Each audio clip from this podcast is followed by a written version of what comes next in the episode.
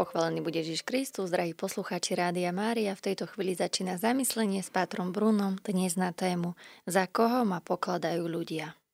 Prieskumy verejnej mienky dnes považujeme za čosi úplne bežné. A čím je dianie na politickej scéne turbulentnejšie, tak tým častejšie sa takéto prieskumy realizujú. Možno sa pýtate, prečo sa mieša politiku? Zdá sa, že aj Ježiš si robil takýto nejaký prieskum verejnej mienky, nejaký people meter, keď sa opýtal svojich učeníkov, a za koho pokladajú mňa ľudia? Za koho ma pokladajú? On sa však nezastavuje tu, od svojich žiada, aby k nemu zaujali osobný postoj. My si tento evaneliový príbeh najprv priblížime v jeho historickom kontexte a následne ho prerozprávame v čase prítomnom. Ježiš veľmi dobre vedel, že jeho nasledovníci sú citliví na popularitu svojho učiteľa, majstra – a tak mu učeníci bez váhania predstavujú aktuálnu mienku, mienky, ktoré o ňom kolujú. Ľudia ho stotožňujú s veľkými postavami starého zákona.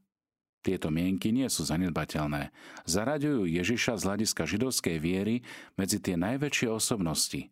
Eliáš, Ján Krstiteľ alebo proroci z dávnych čias. Zatriediť Ježiša medzi prorokov znamená potvrdiť jeho božské poslanie, jeho prorocký úrad.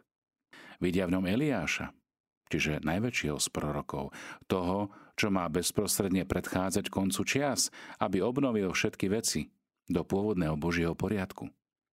V zápäti sa však pán pýta svojich učeníkov celkom priamo. A za koho ma pokladáte vy? Touto najdôležitejšou otázkou sa pán Ježiš obracia na tých, ktorí ho nasledovali, aby otestoval ich vieru. Mene všetkých Peter zvolá, ty si Mesiáš. A toto Petrovo vyznanie potvrdzuje Ježišovu absolútnu jedinečnosť. Proroci boli štafety, skrze ktoré Boh viedol dejiny k svojmu naplneniu. Avšak Ježiš? Ježiš je ten, skrze ktorého toto završenie prichádza. On je Mesiáš. Prorokov bolo veľa, avšak Mesiáš je jeden jediný. Grécky termín Christos alebo Kristus z aramejského Mešiacha znamená pomazaný, pánov pomazaný. Nový král Izraela býval do svojho úradu uvádzaný pomazaním, keď po jeho hlave stekal voňavý olivový olej. Písma starého zákona tak čoraz jasnejšie predpovedali pánovho pomazaného, muža, ktorý založí Božie kráľovstvo na zemi. Ako však apoštoli prišli k takémuto hlbokému poznaniu obsiahnutom v Petrovom vyznaní. Veď oni nenavštevovali teologickú fakultu v Jeruzaleme, ale za to každý deň chodili s Ježišom. Poznali ho. Počúvali ho. Pozorovali, kade chodí, sledovali každé jeho gesto a doslova hltali všetky jeho slova. Odpoveď Šimona Petra odráža určitú zmenu, ktorá sa udiela v ich vnútri, ako učeníkov. Možno nás prekvapí Ježišova reakcia na správnu Petrovú odpoveď – Pán učeníkom dôrazne zakazuje hovoriť o tejto skutočnosti nového poznania ako Mesiáša. Kristus ešte musí spresniť, v akom zmysle titul Mesiáša treba užívať, ako ho správne pochopiť.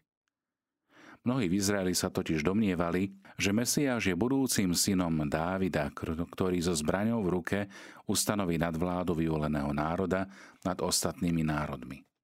K takýmto falošným očakávaniam či predstavám však neboli naklonené len zástupy, ale aj samotný Peter a učeníci. Akým typom Mesiáša je Ježiš? Tak toto pochopia až závere jeho života. Mesiáš na kríži. A preto je lepšie verejne neužívať tento titul, čo by ľudí mohlo uviezť do určitého zmetku a napätia.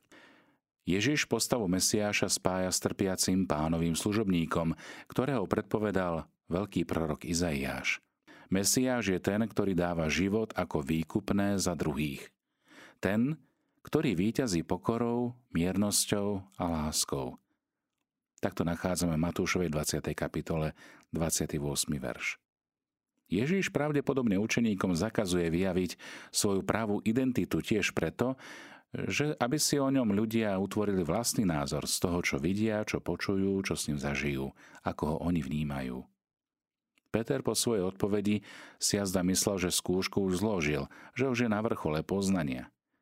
ale pritom si neuvedomoval, že jeho význanie bolo len východiskovým bodom. Ten najťažší úsek ho ešte len čaká. O teoretickej časti skúšky treba prejsť k tej praktickej.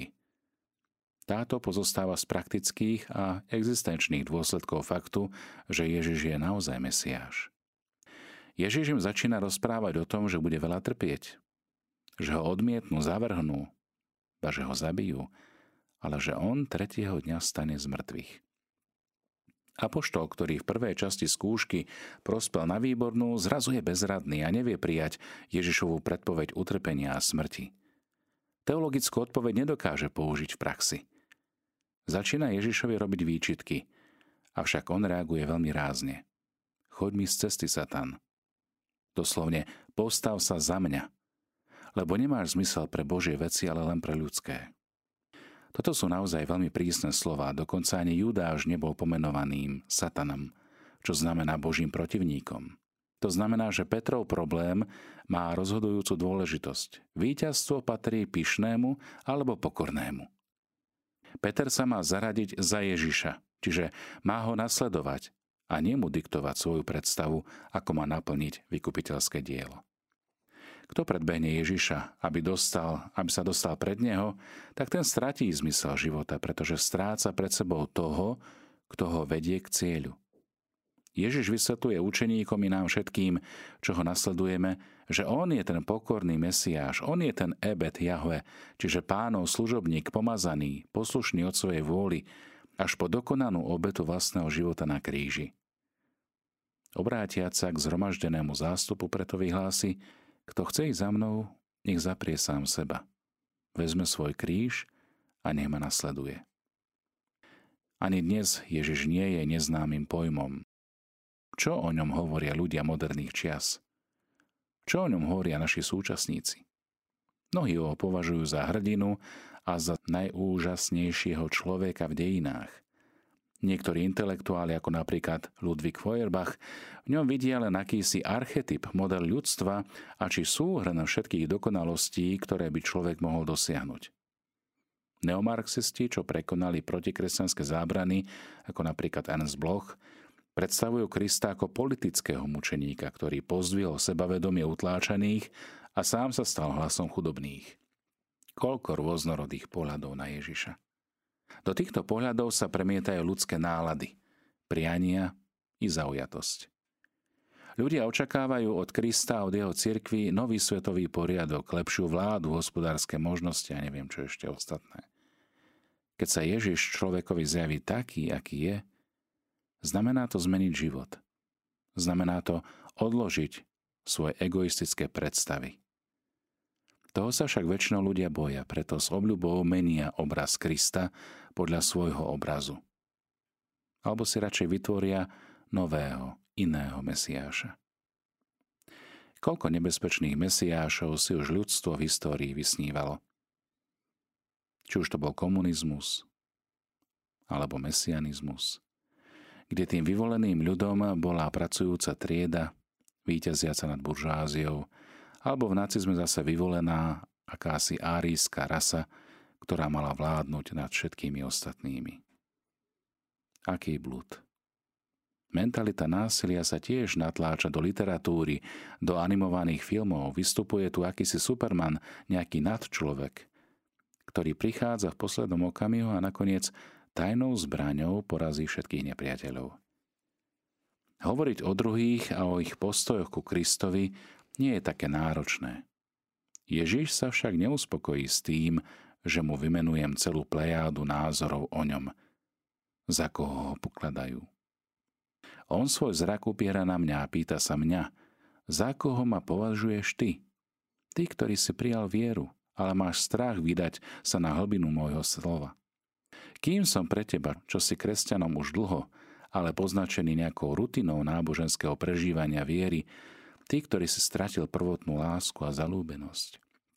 A tu som prinútený vyjadriť sa osobne, poskladať ako keby útržky, mozaiky svojich skúseností a nájsť svoju vlastnú odpoveď.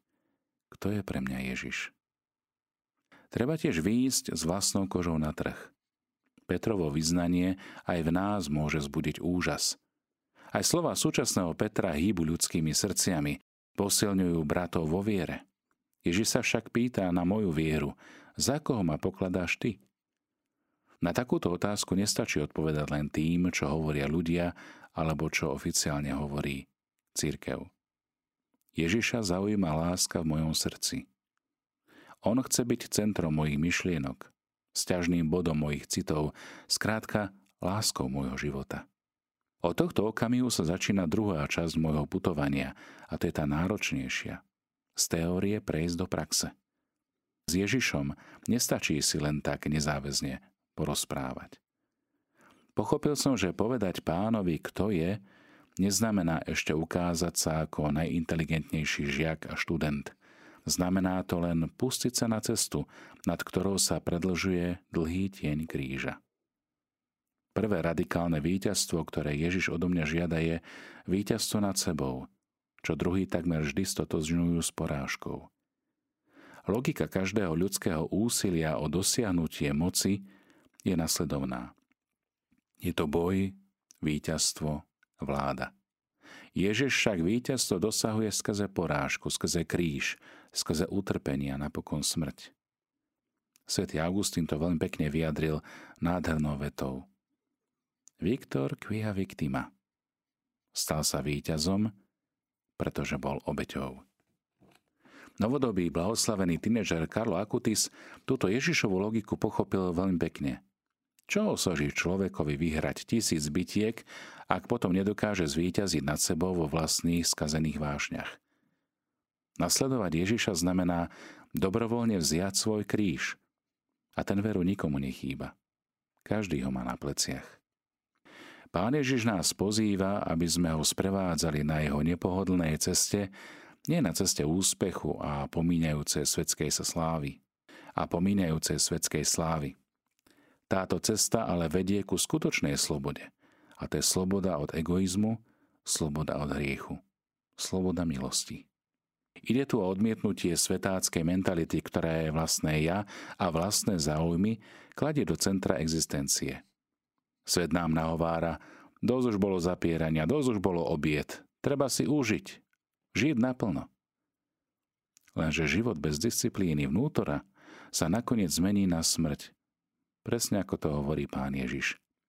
Lebo kto by si chcel život zachrániť, stratí ho. Taká je jednoducho rafinovanosť hriechu. Ak niekto prepadne alkoholu, drogám, pôžitkom, namiesto očakávaného života nachádza duchovnú a neraz aj fyzickú smrť. Ježiš nás pozýva strátiť svoj vlastný život pre Neho a pre Evangelium, aby sme dosiahli život, ktorý je realizovaný, autentický, naplnený Božou milosťou. Vďaka Ježišovi sme si istí, že táto cesta nakoniec vedie k zmrtvých staniu, k životu v plnosti, k životu s Bohom. Kráčať so svojím krížom za Kristom predstavuje skutočné svedectvo, a to je martíria. Svedectvo viery. Čo znamená stratiť život pre Ježiša a pre jeho evanílium?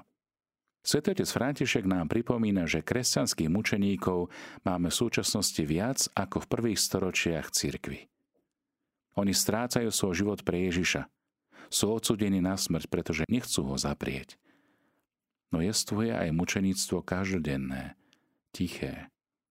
Je to plnenie si svojich povinností s láskou podľa Ježišovej logiky daru a obety. Pomyslíme len na toľko otcov a matky, čo dennodenne žijú svoju vieru, ponúkajúc svoj život pre dobro rodiny, pre dobro životného partnera.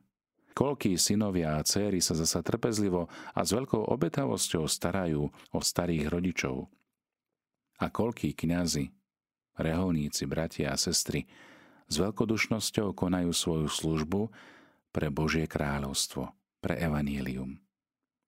Aj dnes sa nájdu mladí, čo sa neuzatvárajú do svojich sebeckých záujmov, ale svoje sily a čas ponúkajú ako dar, možno aj ako dobrovoľníci, v nezišnej službe lásky. A kvôli evaneliovým hodnotám je potrebné neraz zniesť posmešky aj toho najbližšieho okolia – Áno, aj toto je doplnenie kríža. Toto je kríž skutočný a nie ten ozdobný či ideologický. Pohnú nás slova pápeža Františka, dnešného Petra, vykročiť za Ježišom, vydať sa na cestu kríža, prekonávať vlastný individualizmus, konzumizmus, do ktorého sme neraz namočení až po uši? Pred dvoma tisíckami rokov bolo nutné, aby učeníci mlčali a neprezradili veľké tajomstvo. Mesiášske tajomstvo, pretože ľudia ešte neboli pripravení na jeho prijatie.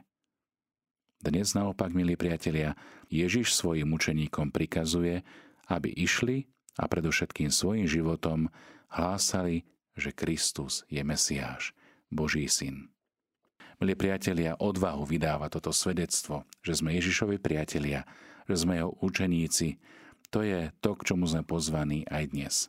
Na novo zjavovať pánovú prítomnosť. Na novo ohlasovať jeho evanílium svojim životom